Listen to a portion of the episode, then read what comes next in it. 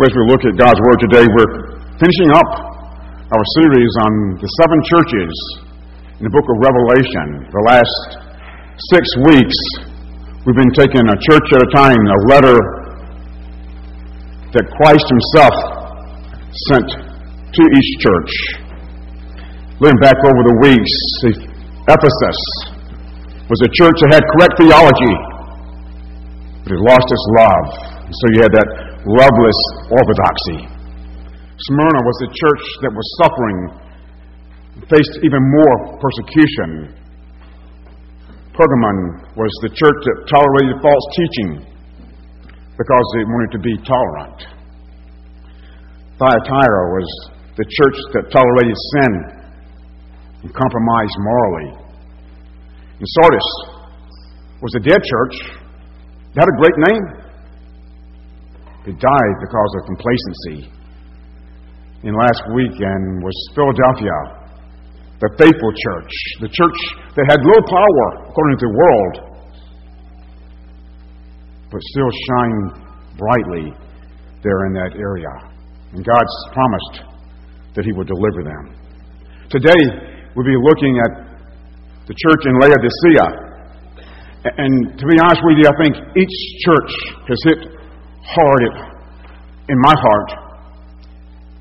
I truly believe that as we look at the book, or rather the letter to Laodicea, that we'll see it hits even harder. Laodicea was extremely wealthy area. It was a banking center for a large area there in Asia. It was famous, well known for its textile industry, where they made black wool. And there's also a medical center where they produced eye salve. And because of this immense wealth, the church there had become self sufficient and complacent. They assumed that because they were wealthy, that they were spiritually and they were right with God. The problem was not wealth, but a smug satisfaction that was within the hearts of the people. The city itself, back in 60 AD, had had a huge earthquake, and they refused the help of the Roman Empire.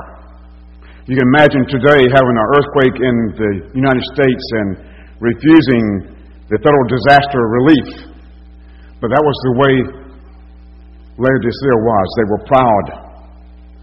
The city had no perceived need from Rome, and the church had no perceived need of God.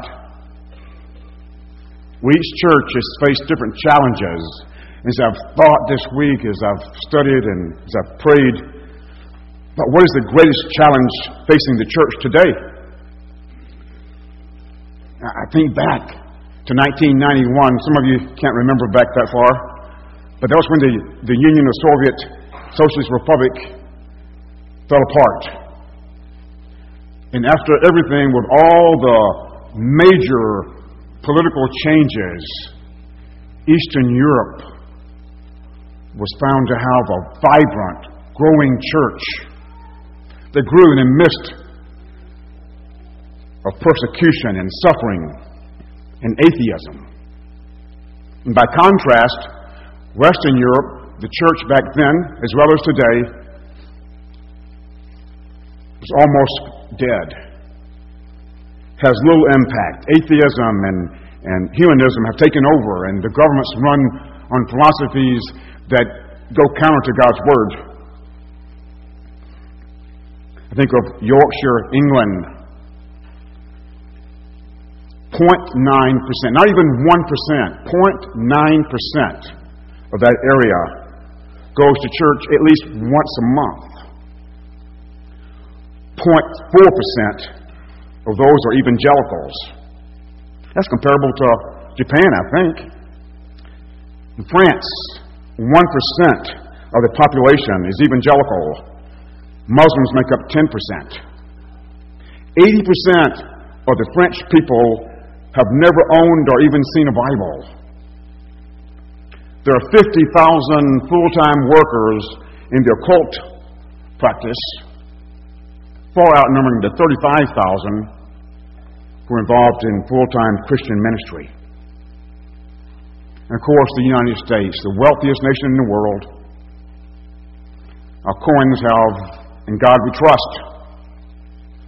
And yet we know that even though we have so much wealth, more churches than probably any other nation, more Bibles, more Christian books, more Christian schools, our impact, our influence on the nation is diminishing. So, what's the problem? Is it freedom? No. Is it prosperity? No. But I think there are inherent dangers in both freedom and prosperity. Subtle changes, subtle things that take place. With freedom and prosperity comes the temptation to trust in our blessings instead of the God who blesses us. We think that we have a plenty. We don't need anything or anyone else. The problem is that we put our faith in the wrong thing in material blessings. And Christ says, For us to lay up treasures in heaven. Paul instructs those in 1 Timothy he says, Instruct those who are rich in this present world not to be conceited or to fix their hope on the certainty of riches, but on God, who richly supplies all our needs. Going back to the Old Testament, God warned Israel nine times to not forget what the Lord had done for them. Fifteen times. He tells them to remember the Lord and their deliverance out of Egypt.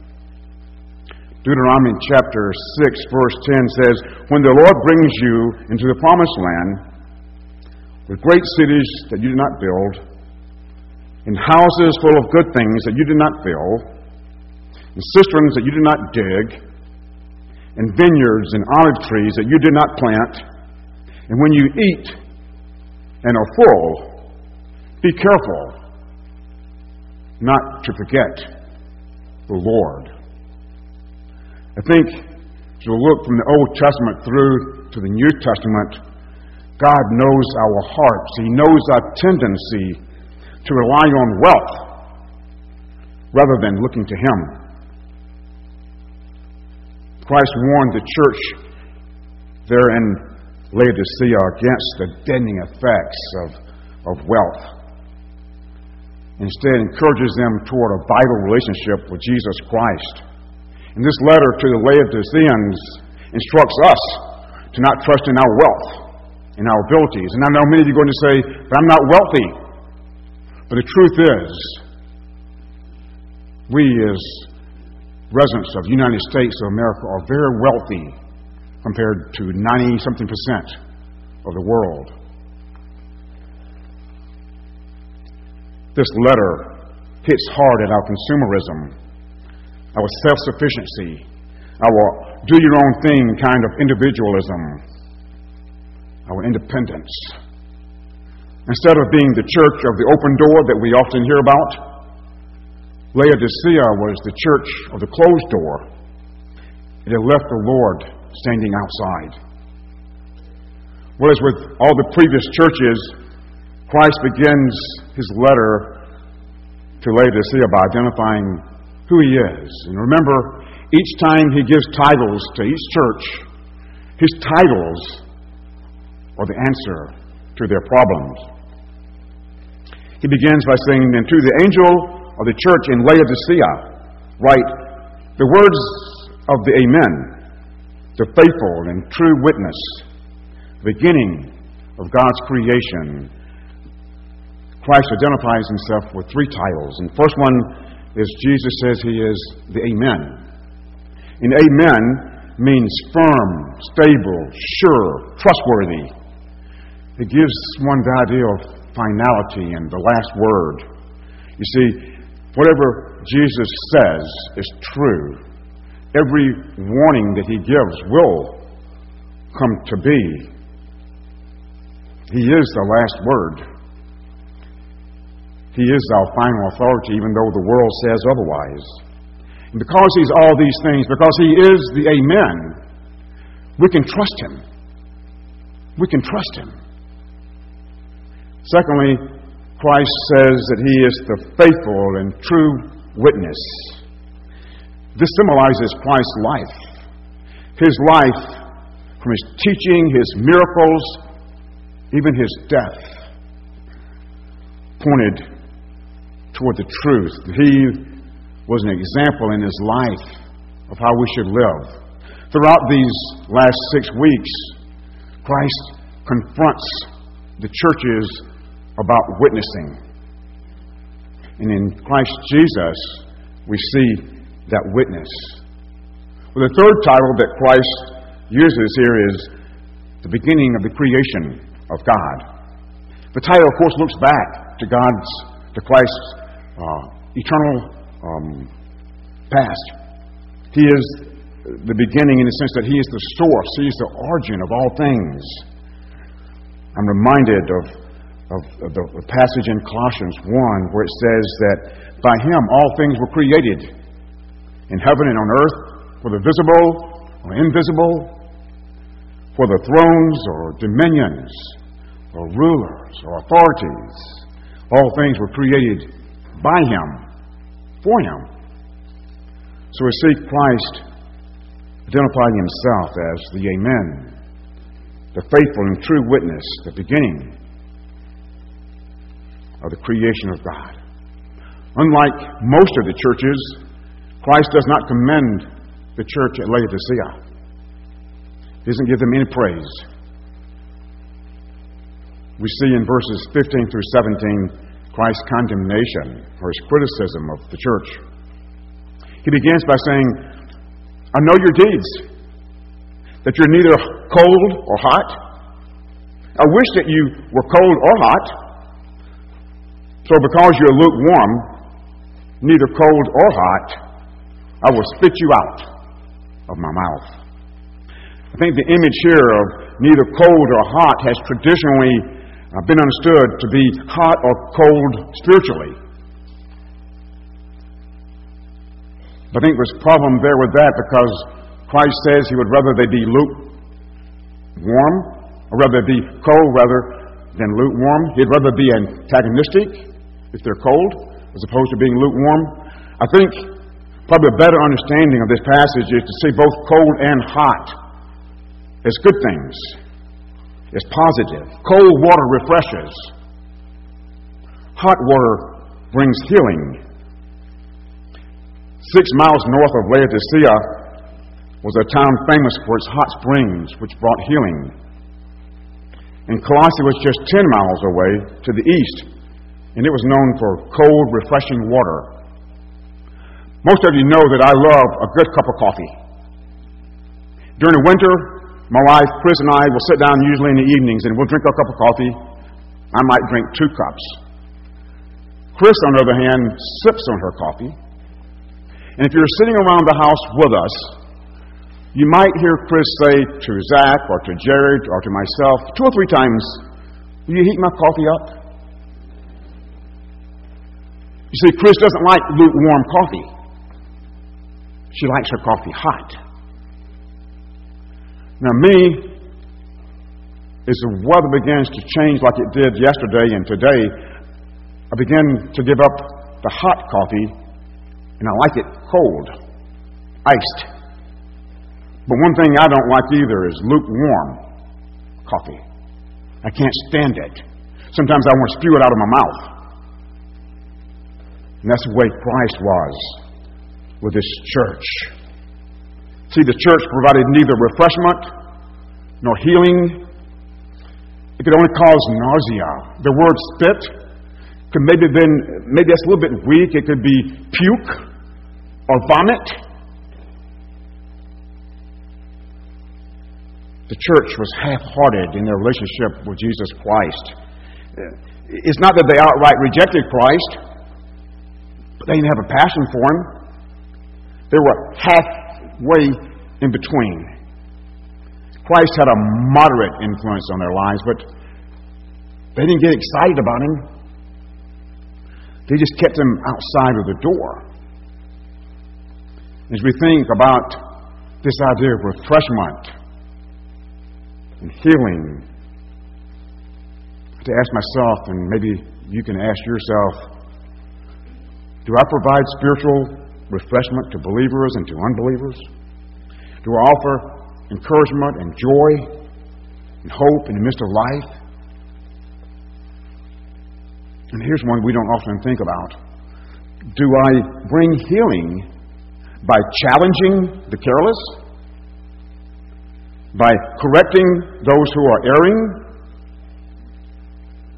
Or by rousing the indifferent? One more time. Do I encourage by challenging the careless? Because we can all get careless. Do I correct those who are in error? Do I rouse those who are indifferent? Well, what, brought about, uh, what brought about this lukewarmness that the church had? They had the audacity to say, I am rich and I have become wealthy, and I have need of nothing. verse 17. You see, they were deceived, they were self deluded, they were trusting in themselves and their wealth. Again, I am rich, I have become wealthy, I am prosperous, I have need of nothing. Literally, I have need of no one. They were so wealthy, they thought they needed help from no man or from God. They bought into Satan's delusion that money can buy anything. They didn't need to trust Christ. Yesterday, Zach and I took a walk for about an hour and 45 minutes. And we walked down Milwaukee and we walked down Division where you had all these restaurants and bars. This was in the afternoon, 3.30 to 5.30. There were people everywhere. They were all out, so glad it was warm.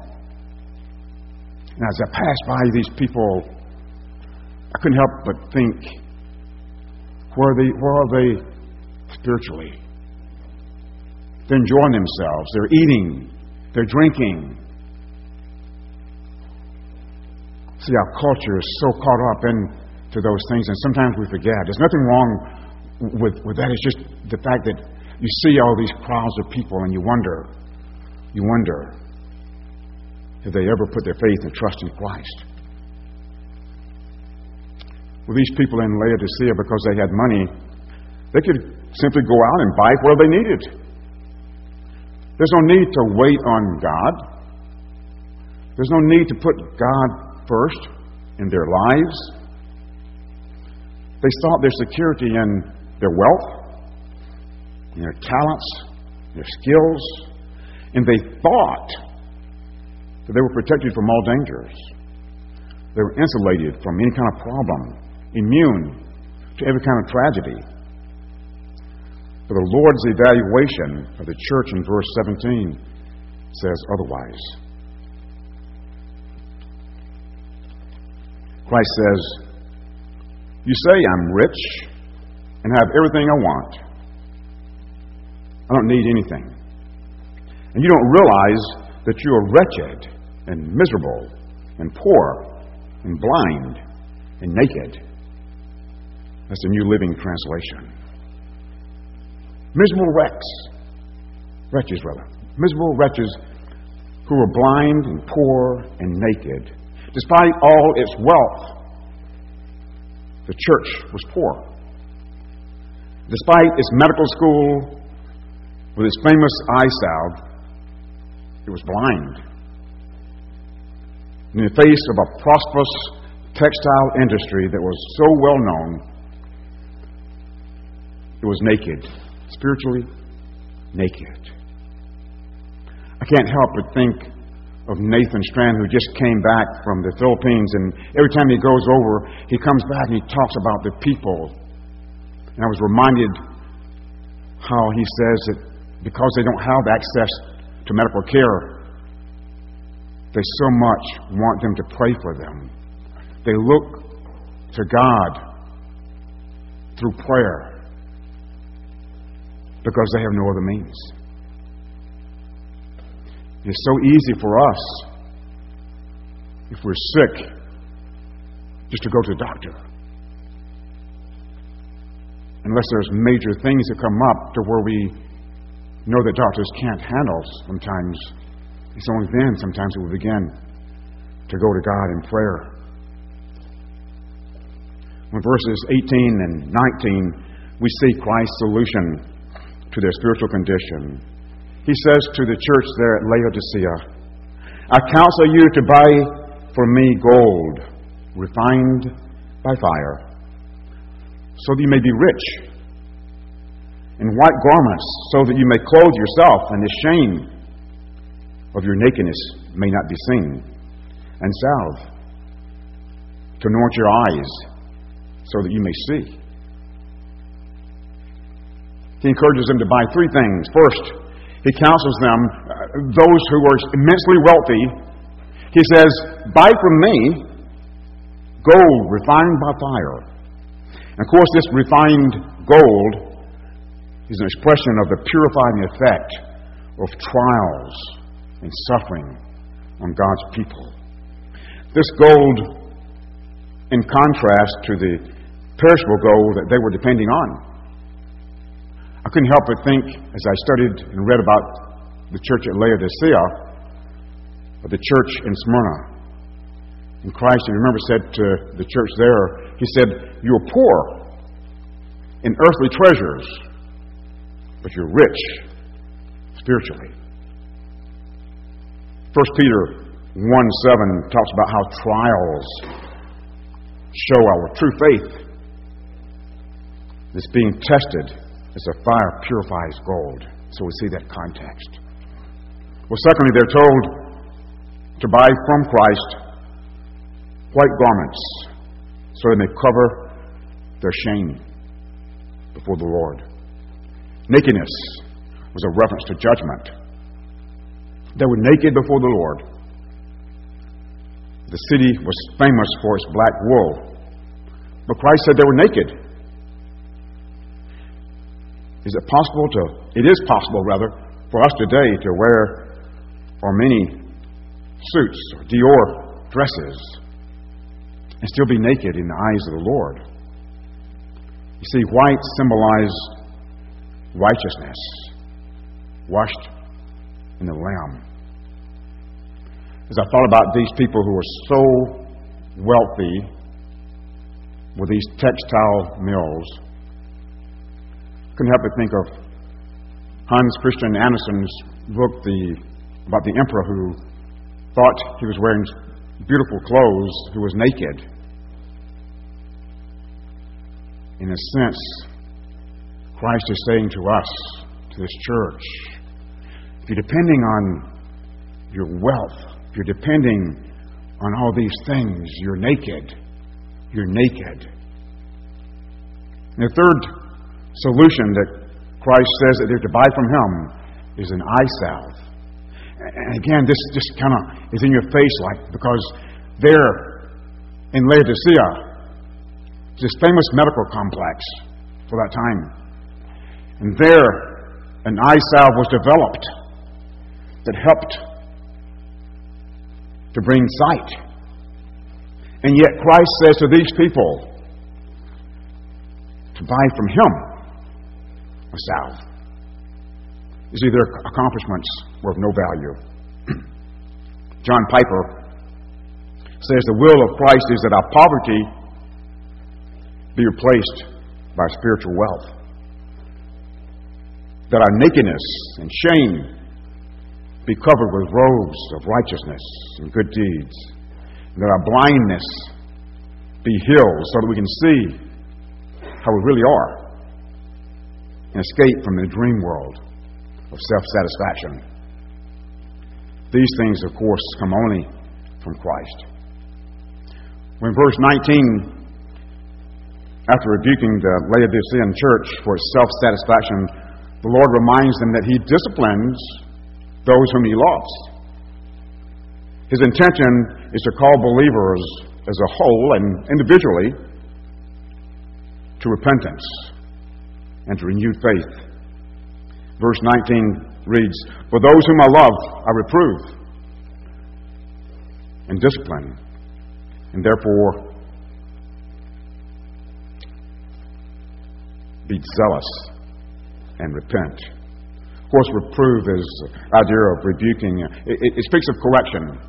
And discipline, of course, is that guided training that points toward holiness and right behavior. And those of us who are parents and have had children, we, we discipline our children in various ways, and we do it not because we dislike them, we love them. We want our children to grow up to love the Lord. We want our children to grow up to be good citizens. We want our children to be whom God wants them to be. Hebrews 12 says, For the Lord disciplines the one he loves and chastises every son whom he receives. He disciplines us for our good, that we may share in His holiness. I don't think there's one of us who like discipline, but in the midst of discipline, we can know that we are His child because He loves us. Well, the Laodiceans have been blind to their spiritual condition. They'd listened to the world around them. They thought their material success meant God's blessing, that they were right with God. That theology is still around today. If we're not careful, we can be influenced by it. The believers there at the church in Laodicea needed to sincerely repent, choosing to have a change of mind, which would lead, of course, to confessing their sin to the Lord, a change in spiritual direction. I was thinking, as I thought about the church its effectiveness around the world and looking at the U.S., why aren't we more effective? Is the problem simply with the world? Is the world too stubborn? Is it too blind to listen? Or could it be that we have a part in it? Have we, because of our materialism, excluded Christ? Have we shut the door on Him? Have we shut Him out of our lives so He can no longer flesh out His life in us, His vision and His character, His values? The church today needs to repent of the mindset of tolerance and compromise. We live in a world that is so set on moderation, it seems, and comfort. The media loves to lift up the moderate as a place to be. For Christians who are moderate, the secular media will say, oh, they're good. They're good. Because they're not serious. You see, they aren't extremists, they aren't radicals. If one says Yes, and one says that he's a Christian and that everyone will be saved, then that's okay. That's okay in their eyes. But then, for those who say that Jesus Christ is the way and the truth and the life, and that no one comes to the Father except through Christ, then, then we get a problem with the media and with the world. They call us off base extremists and we're portrayed as dividers. We see in the United States, comfort drives our values, along with peace at any price. And it's easy for churches and for us as individuals to fall subtly into that mindset. We don't want to rock the boat. We don't want to say that Christ is the only way.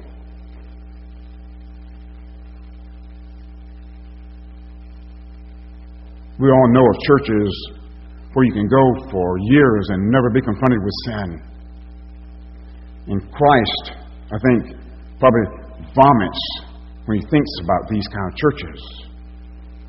They're probably repulsive to him. And though the world and the media love this mindset, Christ rejects it. My heart, my desire is that we as a church, a Good News Bible church, that we would not fall to the subtle dangers of prosperity. We wouldn't give in. We wouldn't become complacent. We would not become a country club. They would not have smug complacency. The public approves of people's of churches sometimes, and, sometimes this approval dictates what churches do. Becomes a standard for the churches. John Kass, who was a columnist in the Chicago Tribune, wrote an article this past week. And if you know John Kass, he can be very sarcastic sometimes. Uh, he was in this article. Um, but he really hit hard. And but my point is, even as he talked about a, a, subject that I won't even go into, but he said, sadly, someone must be wrong. And again, sarcastically, I know I'm, I know which one I'm in. I'm in the group that's wrong. And he says the group often informed by the Bible and the Constitution, they're wrong. Again, he's being sarcastic. He says these texts are considered increasingly irrelevant, if not downright unreasonable and bothersome these days. I think John Kass hits the nail on the head. The world says the Bible is irrelevant. It's bothersome. And those people who believe in the Bible are bothersome. And in their minds, we're dividers. We're unreasonable. And, and, there's no reason for us to be, in our approach to people, be unreasonable. We're to love them. But I, I don't think it matters if we're the most loving people. There are going to be those who are going to hate the message that we give. Well, after this, Christ, in verses 20 through 22, he gives a challenge to the church and he calls them to listen. He says, Behold, I stand at the door and knock, and if anyone hears my voice and opens the door, I will come in to him and dine with him, and he with me. the question here is, what door is this? I think many of us probably can picture, I've seen many pictures of Christ standing at the door. He's knocking. And our tendency is to see this as Christ knocking on our door, the door of our hearts. He's wanting to come in. That's not what this passage is saying. It's not an evangelistic passage. It'd be more appropriate to understand that this is the door of the Laodicean church. It pictures Christ seeking entrance into the church. This church that says I'm rich and I have need of nothing because I'm prosperous. It actually placed Christ outside of the church. Lukewarm Laodicea was a church of the closed door. Well, Christ here calls for two things from the church. He says, Hear my voice and open the door. Hear my voice and open the door. He stands at the door waiting for genuine repentance. It's a call to every member to respond so that the promise of renewal might be for the whole church. I'm not saying we can't use this passage in an evangelistic way, but it would be secondary application. Well, connected with these conditions is a wonderful promise from Jesus Christ. He says, If you open the door, I'll come in and I'll dine with you and you with me. This is Christ's promise for personal fellowship for intimacy with those who repent. You see, Christ longs to have a restored relationship with those who are his children who for whatever reason, have walked away. And Christ then says these words He who overcomes, I will grant him to sit with me on the throne, as I, as I also overcame and sat down with my Father on his throne. The overcomer is the one who opens the door. The overcomer is the one who allows Christ into his life and repents. Christ promises the over, overcomer to rule with him. And even, even though the church at Laodicea received the harshest treatment, Christ says to them, If you repent, you'll rule with me. He promises that we reign with him. Just as Christ defeated death by his resurrection and his ascension to sit at the right hand of the Father, believers join him on the throne and reign with him. Well, Jesus concludes this letter as he has with all the previous letters. He says, who has an ear, let him hear what the Spirit says to the churches. My prayer is that we, as individuals, and we as a church, are listening. I think if we've learned anything from the passage today, from this letter, is that complacency is out is, no place in our hearts. We're to be diligent showing fruit of repentance.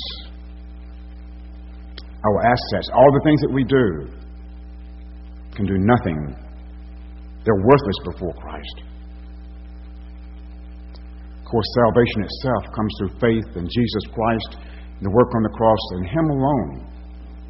And it's only first when we come to Christ, broken, acknowledging I can do nothing, I have no righteousness, I have no good deeds, I have nothing have nothing.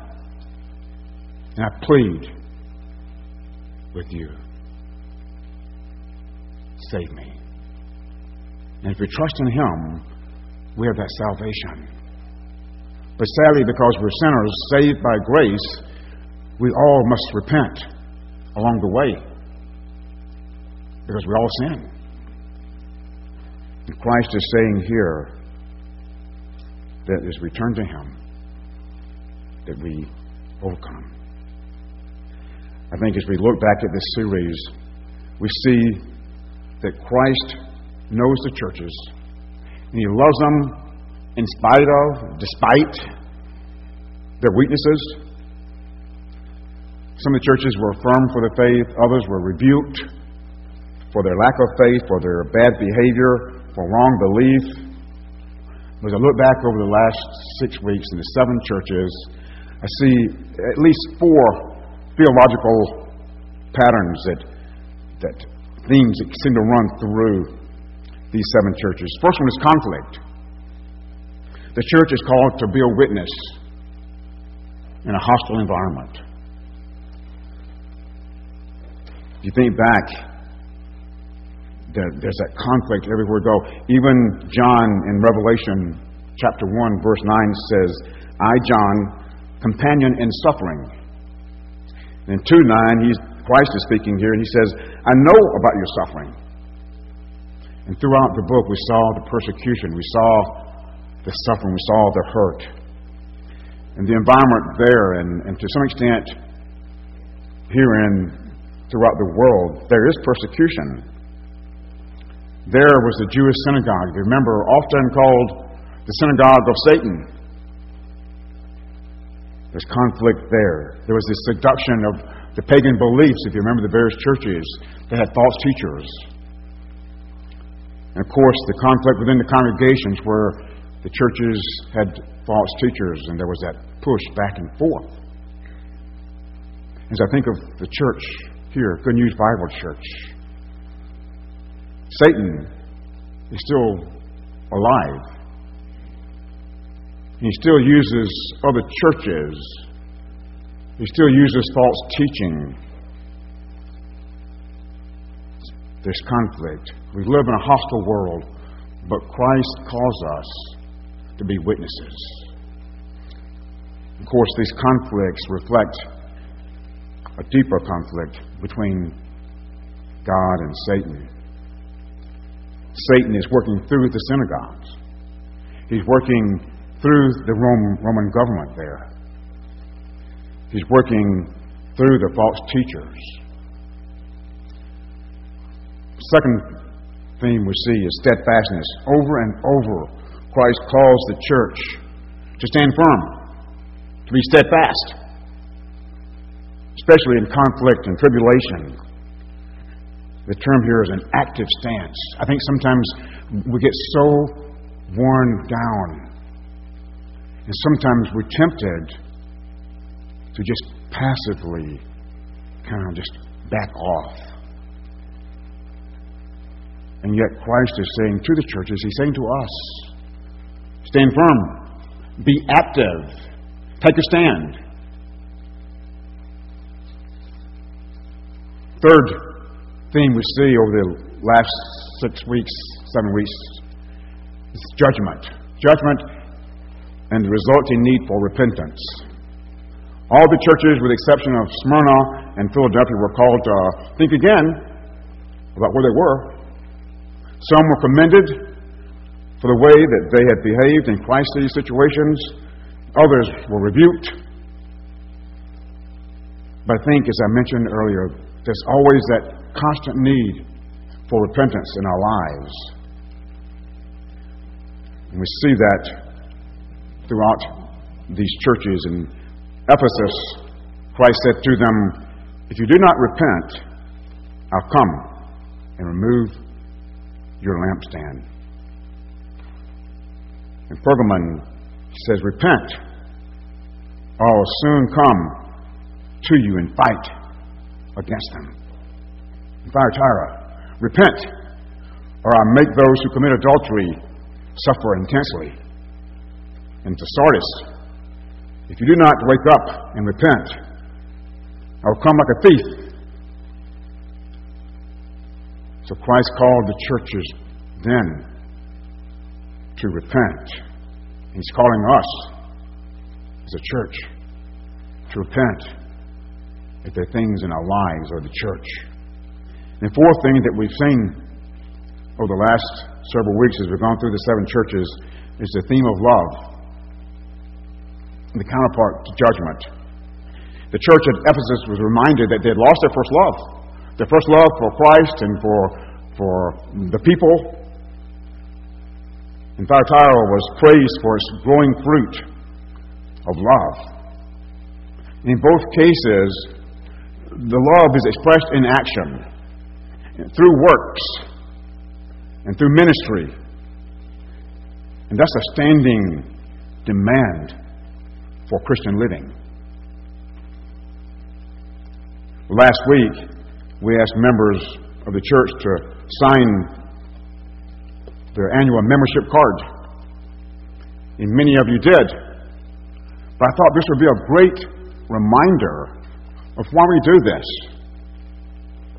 We ask you first to acknowledge that you agree with Good News Bible Church's statement of faith.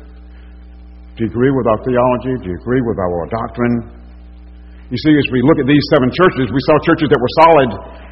False teachers came in, or false teachers were outside. And we know that people change their minds. And so with this card, we're saying, Do you agree with us? Secondly, we ask, Who are you praying for? Who are you reaching out to evangelistically? See, we believe that God calls us to share the gospel. And we've seen throughout this series of the churches that Christ continually hit on the issue of witnessing. And He Himself is a true and faithful witness. So we ask you on the card, who are you, who are you reaching out to? And then third, we ask to list your ministry. to list your ministry. We're to love the Lord with all our hearts and souls and minds and to express it through action, through works. Again, not for salvation, but the fruit of our salvation. So if you haven't filled out your card, I encourage you to. I encourage you to. We want, as a church, to continually be growing spiritually. We want our light to shine brightly. We want to hold forth the Word of God. We want to be a church that witnesses. We want to be a church that's involved in ministering. Let's pray.